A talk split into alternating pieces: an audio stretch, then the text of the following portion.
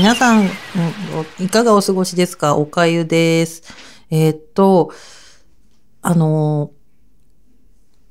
人生2回目のムーブメントっていうのが来てるなって今思っていてですね。あのまあ、昔のその、えーっと、ブーツカットのジーンズが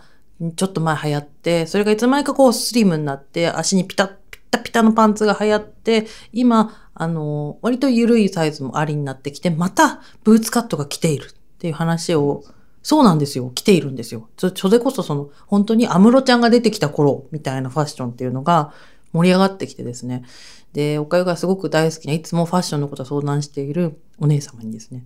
乗るかそるかどうしたらいいですかと言ったら、乗ってもいいんじゃない。でもその方が言うには、私はもうそのもう一個前も実はやってるから、もうブーツカットはいいって言ってて、なるほどと思ったんですね。そしたら今年の春になってですね、あの、樋口さんレギンスってわかる？あの、足にピタってくっついて、足首ぐらいまであるやつ。あれは、えっと、昔はスパッツっていう名前で呼ばれていて、私はあれを、その、多分、80年代ぐらいに出てきて、その次ぐらいの時に一回着てるんですよ。で、スパッツって最初言ってたら、スパッツじゃないよって。あれレギンスって言うらしいって言って、えって言って、スパッツって言ってたんですけども、今レギンスっていう風に、あの、現代社会では呼ばれてるんですね。この21世紀はスパッツじゃねえっていう体になってるわけですよ。で、今回、春、春さ、春先のもうそのモードのやつを見てたら、なんと、あの、今、と、と樋口さんが知ってるレギンスは足首ぐらいまであるでしょ？なんだけど、今度は、この膝、膝上なのよ。で、ジャケットとか合わせたりとか、ビッグサイズの T シャツとか合わせるっていうスタイルで出てきてて、でね、そのやつは、おかゆ、これも人生2回目のムーブメント来ちゃって、もっと前に子供の時に来てて、で、その、その雑誌に書いてあったのは、えっと、ちょっとおしゃ、あの、ちょっとモードな、あの、チェーンベルト柄とか、チェーン柄とか、えっと、履きやすいチェック柄とか、で、ちょっと、あの、弾けた感じのネオンカラー、過去蛍光カラーね。っていうか書いてあったんだけど、それ全部着てるからもう。で、おかゆがそれ見てて、なんだ本気でスパッツじゃないかって思って、商品名をピッて見たんですよ。そしたら、なんていう名前、なん書いてあったかっていうと、サイクルパンツって書いてあって。で実際にその自転車のロードバイクとかやってる方が履いてるパンツっていう体で出てきてて、なぜ、おいと。おい、モード雑誌の編集者たちよと。なぜスパッツと書かない？で、思ってですね、おかゆは今年は、ちょサイクルパンツっていうものをやってみたいなと思って春が来たんですけれども、春先がちょっと寒すぎてですね、全然サイクルパンツが乗れる、サイクルパンツ、もといスパッツが履けるような季節感ではないんですね。なので、まあ今年はスパッツ履いたぜっていう話をどっかでこのラジオでしたいと思っています。はい。それではですね、ちょっと枕長かったんですけれども、えっ、と、ディズニーランドに行ってきたよーんっていう話をしたいと思います。あの、ちょっと前のラジオで、おかゆはディズニーランドに行く。うん、好きじゃない。けど、お友達と行くっていう話をしたと思います。でまあ、行ってきました。でね、やっぱね、えーっと、メモ書いてきたんだよね。あ、そうそうそうそう。あのね、なんでね、そんなにね、わーわー言って嫌なのかっていうと、あの、あそこってまあその女の子のドリームで行くとお姫様になれるっていう場所じゃないですか。でもその日本においてさ、お姫様ってさ、皇族だけじゃん。だから、そのなんか、叶いにくい夢っていうのをこう提供されてものって、なんか嫌だなって思ってたの。でまあこれをね、その、一緒に行った友達じゃない親友に言ったら、もうそのスパッと切られたんですけど、何バカなこと言ってんの？とか、何そんなあのわけわかんないこと言ってんの？って、そうじゃなくて、女性のロールモデルが少ないっていうことが問題でしょって。女性がそのなりたいって思うような職業が、その、お嫁さんとかね、お姫様っていうのは割と具体的にあるけど、その、瞬時で終わるような夢っていうのはあるけど、例えば、働いててこういうポジションの仕事をしてる人とか、男の子だったらあるじゃん。野球選手とか、サッカー選手とか。女子だと多分フィギュアスケート、ちょっとなんかなり、なりづらくない？だからそういう夢が、そのロールモデルが少ないんじゃないかっていうふうに切られてですね、そうかもって言って終わったんですけど、で、まあ行ってみました。で、行って思ったのはね、あの、もうその、最初にさ、お店屋さんがあるじゃん。久しぶりって思ったんですけど、お店屋さんがあってもそこで、その、な、みんなでお揃いのものを買うっていうのを、もうそのシステムとしてこう、お金を使っていくシステムがきちっと出来上がってて、本当にすごいなっていう。でも乗りましたよ。乗って、あ、今日樋口さんに、あ、見せようと思ったのに、あの、トレーナー買ったんですよ。で、全員お揃いでトレーナー着て、で、もう、エンジョイしてますっていう感じで、エンジョイしてきました。うん。あのね、おかゆあの、絶叫マシンって苦手なのね。だから絶叫もなんも最近1個ぐらいしか乗れないし、乗るともう疲れちゃうから次乗れないのね。だからもうみんなが絶叫系乗ってる間に待ってたりするんですよ。で、なんか、で何が嫌なのか、何がこんなにこう嫌なのかなって思ったらなんかさ、うん、あんまりやっぱりさ、ディズニーが提供する夢にさ、乗れてないんだよね、私がね。全然。全然乗れてないんだと思う。乗れる。プロレスは乗れる。でね、なんかさ、あの、リフ、なんかね、あの、欲しいって思ったものが必ずある場所じゃないですか。多分、あそのあそこが好きな人たちって。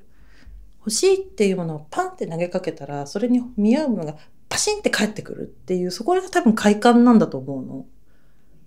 でも、私が投げる球ってちょっとなんかちゃんとしてないから、多分それがパシンって向こうも受け止めた瞬間に、あっってなるような球しか投げ、私が求めてないのかもしれないなと思った。そういうコールレスポンスは求めてなくて、リフレクトなんじゃないかなって思ったんですよ。私はやっぱ樋口さんにさ、こう思うって言ったら樋口さんが違うんじゃないのかいちゃんって言われるのがやっぱり楽しいん。だけど、プロレスは結構それがある。ヤジ飛ばして、あの、わってなったりとか、それこそ引っ込めみたいなのもありますからね。引っ込めみたいなのとか。あの、まあ、それって多分や、他のスポーツでもそうなんじゃないかな。あるんだけど、多分、こっちが投げた球が、本当に欲しい、あの、で帰ってくる場所なのかなって思って。ミッキーが手振ってくれてそうだよ。あとね、並んで写真撮るんだよ。並んで写真撮るやつはすごくて、並んで写真撮るの。で、そうすると、あなたが持ってるカメラでは1枚だけ撮りますと。撮ってくれるんだけど、横で、その、プロのカメラマンの人がパシャパシャパシャパシャいっぱい撮って、それがネットで買えるの。ネットでお金を出して後から購入して家に届くっていうシステムがあって、だからその自分で携帯では1枚だけってお友達とかも取らないでくださいってやって、で、周りでパシャパシャ取ったのは、後で選んで変えるっていう。何菊池さんそれ。で、でもすっごいシステムだなと思って。すごいね。うん。1枚しか取ってない。そう、1枚だけ。電車機能つけちゃダメだ。だ取る、取る係の人がいるから。携帯で取る係の人がいて。私たちの仲間が取るんじゃなくて、その係の人にカメラを預けて撮ってもらう。で、そう。すごいでしょ？で、よくできてんなと思って。で、あのー、だからなんか、でもね、一個だけ思ったのが、あの、これからね、仕事をしていくときに、この、すすっごいこう、なんだよとか、それないじゃんみたいなこと思ったときにね、あの、でもさ、言っても通じなそうだなっていう相手に対して言うときに、もしも私がディズニーのキャストだったらっていう体で何か伝えれば、その、なんていうのかな。そのモードになれば、多分、その、怒ってるとかを出さずに済むなとか思ったんで、乗り切れるかなとは思ったんだけど、なんか、そう、リフレクトが欲しくないんだなと思って。で、あとね、なんか、反射。だから自分が思ったものがただ映るだけなんだもん。ミッキーも。私が欲しいと思ったミッキーがこうあってくれっていうのがパッて映ってるだけっていうふうに思って、私はその反射じゃなくて、レスポンスが欲しいから。相手の。そういうコミュニケーションが欲しいけど、それが求められる。向こうも求められてないし、普段。で、レスポンスしたら怒るお客さんが絶対いるから、リフレクトなんだよね、常に。で、リフレクトっていう完璧じゃん。世界観としては。もう完結してるでしょ？だから完結してるものを楽しみたい。えっ、ー、と、サプライズ、その、誕生日おめでとうございますっていうサプライズじゃなくて、うわーみたいなサプライズとかを、普段もしすごくあったら、そういう完璧なものを見たいっていう人にとっては、すごくいい場所なんじゃないかなと思ったんですけど、あ、そこが合わないんだなと思ったのとね、あとね、まあ、そのお金を落とすシステムがあるなっていうと、もしもディズニーのキャストだったらっていうと、私はリフレクトはあんまり興味がないなっていうことと、あともう一個くだらないけど、あ、そ、これ後でよ。えーっとね、なんか、そうね、そうそうそう。あとなんかも、あ、あと、私、小学ちっちゃい時にお母さんに、母親に言われたのが、あの、お人形さん、ミッキーと写真が撮りたいとか、でミニーちゃんがいる撮りたいとかって言った時に、あ、中に変態が入ってるからねって言われて。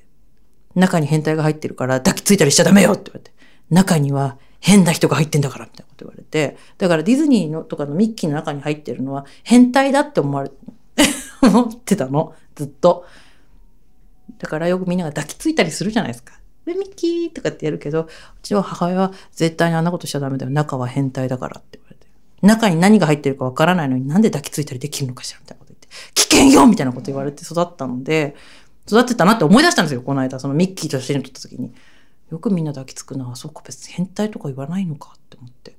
で、だから中に変態が入ってると思うっていう話を友達にしたんですね、先日。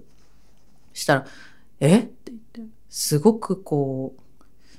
あの、曲がった意見だよねって言われて。え？変態じゃないの？って言われたら、